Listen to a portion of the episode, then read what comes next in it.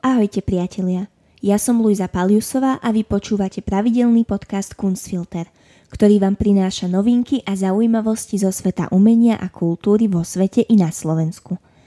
Kunstfilter je súčasťou podcastov Kunstkamera a ponovom bude vychádzať každý druhý týždeň. Dnes si predstavíme slovenských výťazov ocenenia Trebia 2021, ako aj objav najväčšieho vinárstva z byzantskej éry na svete – Viac si povieme o ruskej kinematografii, ktorá natáča vo vesmíre, ako aj o dielach, ktorých ilegálny pôvod odhalili Pandora Papers. Takisto si priblížime najnovší cenový rekord diela britského umelca Banksyho.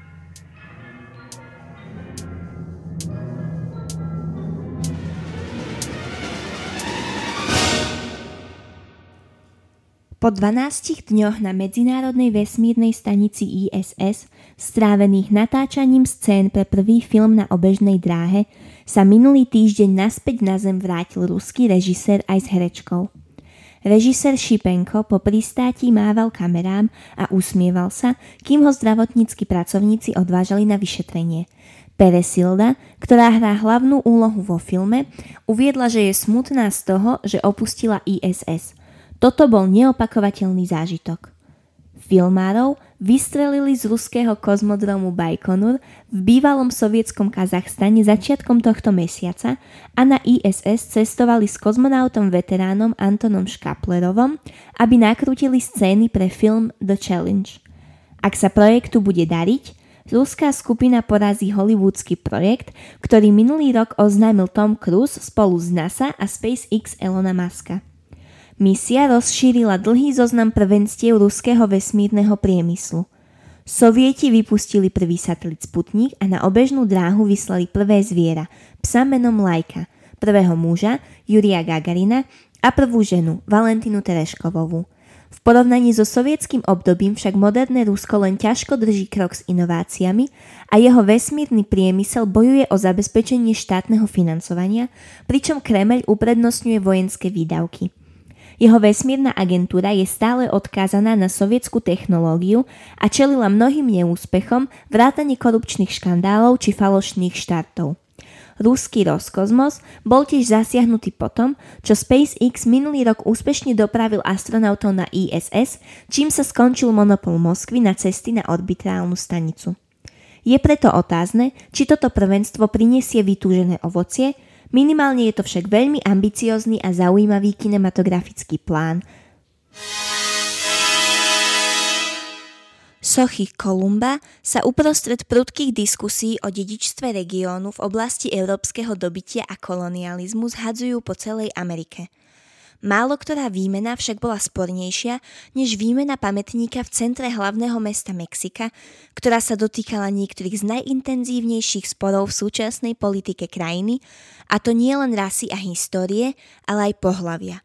Po dlhých diskusiách starostka Claudia Scheinbaum v útorok oznámila, že Kolumbova socha, ktorá sa kedysi pozrela na hlavný bulvár Mexico City, bude nahradená predkoloniálnou domorodou postavou ženou. Nová socha, ktorá bola ohlásená pred očakávanou kandidatúrou Scheinbaum na post prezidentky v roku 2024, je všeobecne považovaná za pokus primátorky, prvej ženy zvolenej do čela najväčšieho mesta Severnej Ameriky, riešiť alebo využiť kultúrne napätie, ktoré postihuje krajinu, vrátane rastúceho odporu žien voči kultúre, v ktorej dominujú muži. V posledných rokoch mexické ženy čoraz častejšie vyrážajú do ulic a žiadajú vládne opatrenia proti jednému z najväčších pomerov domáceho násilia v Latinskej Amerike. Podľa oficiálnych vládnych údajov bolo v minulom roku v Mexiku zabitých v priemere každý deň najmenej 10 žien a dievčat a väčšina zločincov zostala bez trestu. Začiatkom tohto roka protestovali v Mexico City tisíce žien.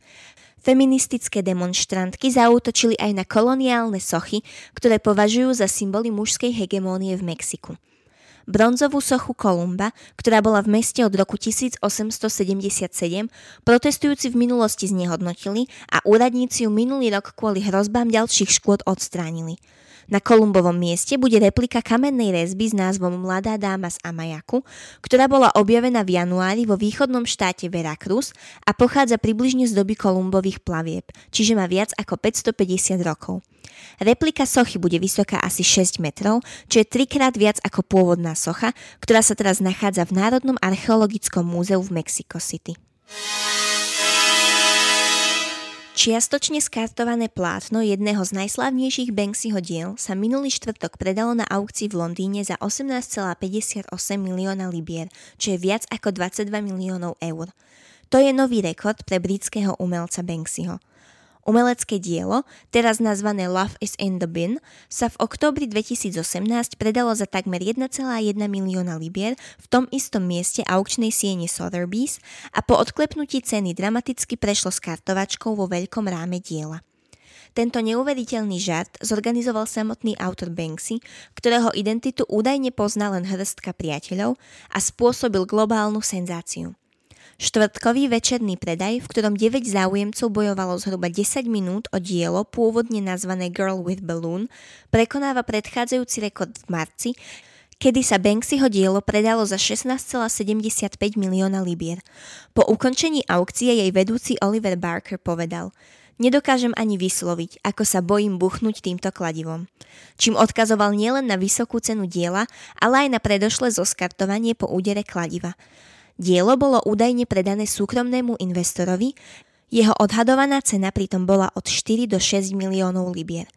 Sú to takmer 3 roky, odkedy sa jeden z najgeniálnejších momentov performance v tomto storočí zapísal do aukčnej histórie, povedal Alex Brančík zo spoločnosti Sotheby's po rekordnom predaji. Izraelskí archeológovia minulý pondelok objavili komplex priemyselného vinárstva z byzantskej éry, ktorý produkoval približne 2 milióny litrov nápoja ročne a bol v tom čase najväčším takýmto centrom na svete. Zariadenie v Javne, južne od Tel Avivu, ktoré bolo v biblických dobách židovskou osadou a po zničení Jeruzalema v roku 70 nášho letopočtu kľúčovým mestom, pozostáva z piatich lisov na víno, ktoré sa rozprestierajú na viac ako kilometri štvorcovom priestoru.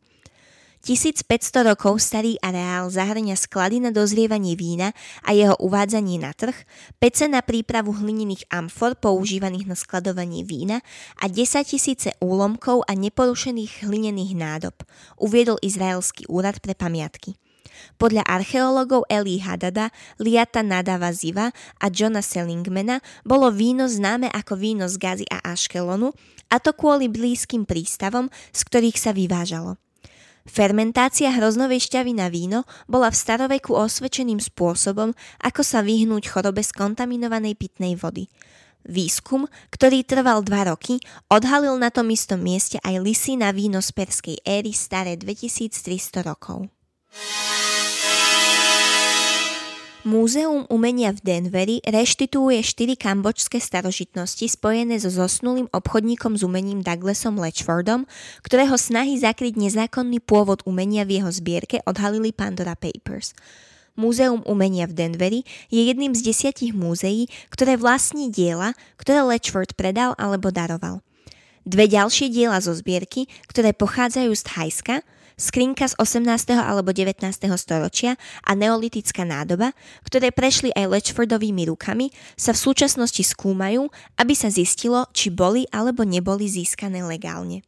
Bradley J. Gordon, právnik Kambočského ministerstva kultúry a výtvarných umení však tvrdí, že múzeum tiež ignoruje žiadosti vlády o záznamy týkajúce sa pôvodu a vlastníctva diel, čo odráža širšiu zdržanlivosť voči reštituovaniu.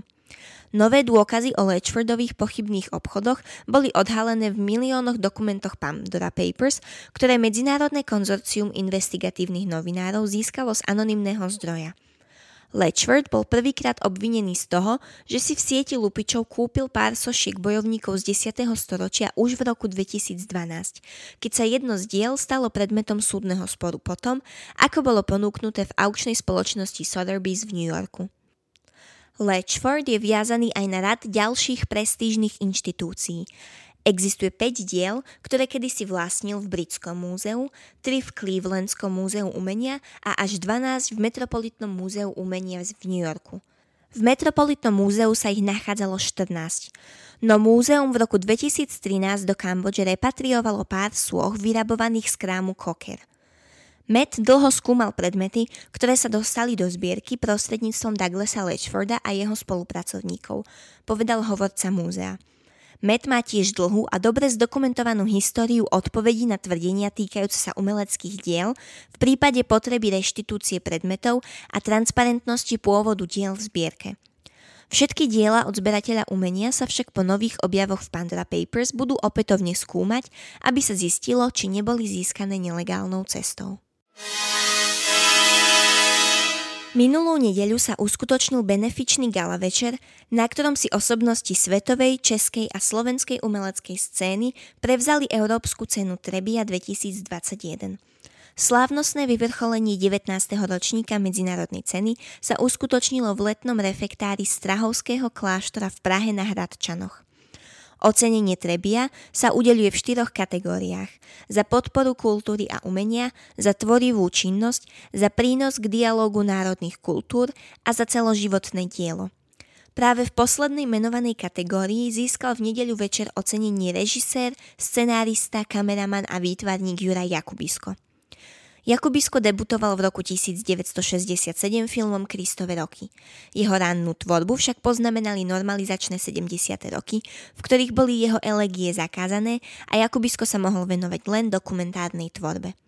V 80. rokoch však prišiel vrchol jeho kariéry a sága Tisícročná včela. Druhým oceneným Slovákom je básnik, prozaik a pedagóg Jozef Lajkert. Cenu Trebia získal v kategórii Tvorivá činnosť. Patrí aj ľuďom, ktorí ma v živote ovplyvnili a dali mi niečo pekného, dobrého, uviedol Lajket. Cien som v živote dostal dosť, ale ja stále tvrdím, že tituly, funkcie, vyznamenanie a ceny človeka nerobia. Je to celkom niečo iné. Vážim si každú cenu, pretože viem, že je to za poctivú robotu, ktorú som urobil. Svoju robotu si vážim a teší ma, ak si ju vážia aj iní ľudia, ktorí to takto ohodnotia. Dodal Likert, ktorého knihy vyšli v 14 krajinách, okrem iných aj v USA, Kanade, Anglicku, Švédsku, Rakúsku a v Českej republike. Ak sa chcete dozvedieť viac noviniek a zaujímavostí zo sveta umenia, nezabudnite sledovať náš Instagram Kunstkamera. Pokiaľ ste tak ešte neurobili, môžete si vypočuť taktiež náš formát Pobásnenie, kde sa snažíme predstaviť tvorbu súčasných mladých poetiek a básnikov, či najnovší rozhovor podcastu Kunstkamera. Takisto si môžete vypočuť najnovší diel politikástu Silný výber, či diel podcastu Hýbadlo, ktorý je venovaný psychoterapii. Všetky tieto podcasty nájdete v ktorejkoľvek vašej obľúbenej podcastovej aplikácii. Budeme radi, ak nám zanecháte hodnotenie na Apple podcastoch. Akékoľvek pripomienky alebo nápady radi uvítame na našom Instagrame alebo Facebookovej stránke. Počúvali ste podcast Kunstfilter. Budeme sa na vás tešiť aj na budúce.